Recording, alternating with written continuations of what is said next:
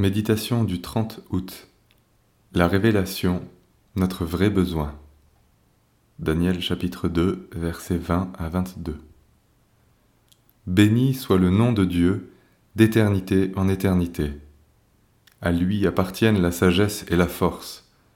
C'est lui qui change les temps et les circonstances, qui renverse les rois et qui établit les rois, qui donne la sagesse aux sages et la science à ceux qui ont de l'intelligence.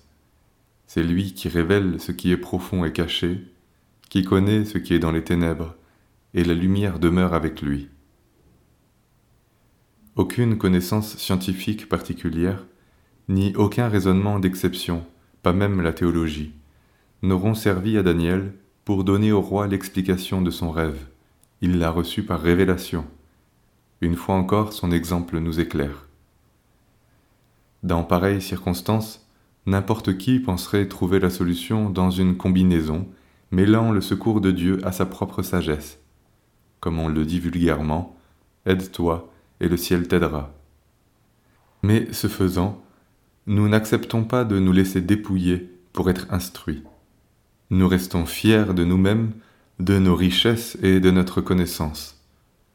L'homme religieux trouve un grand confort dans ce qu'il possède, mais au détriment de la vie de l'esprit.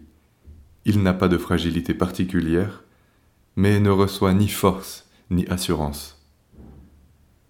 Je te loue, Père, Seigneur du ciel et de la terre, de ce que tu as caché ces choses aux sages et aux intelligents, et de ce que tu les as révélées aux enfants. Matthieu chapitre 11 verset 25.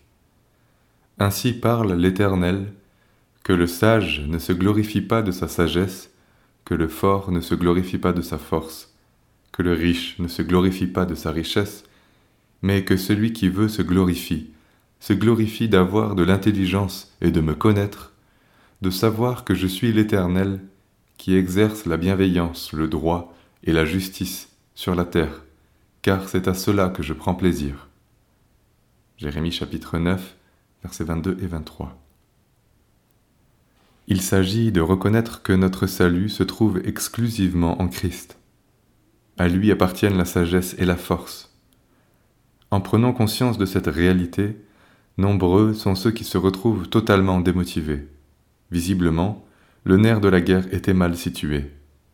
Ici, Daniel est persécuté, mais il exalte Dieu, persuadé de ce qu'il vient de comprendre. Dépouillé de tout au plan humain, il a beaucoup reçu de la part de Dieu.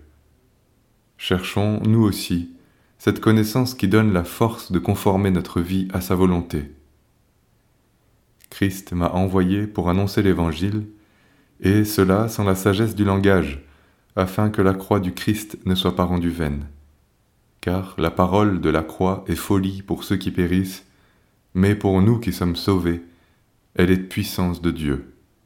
1 Corinthiens 1, versets 17 et 18.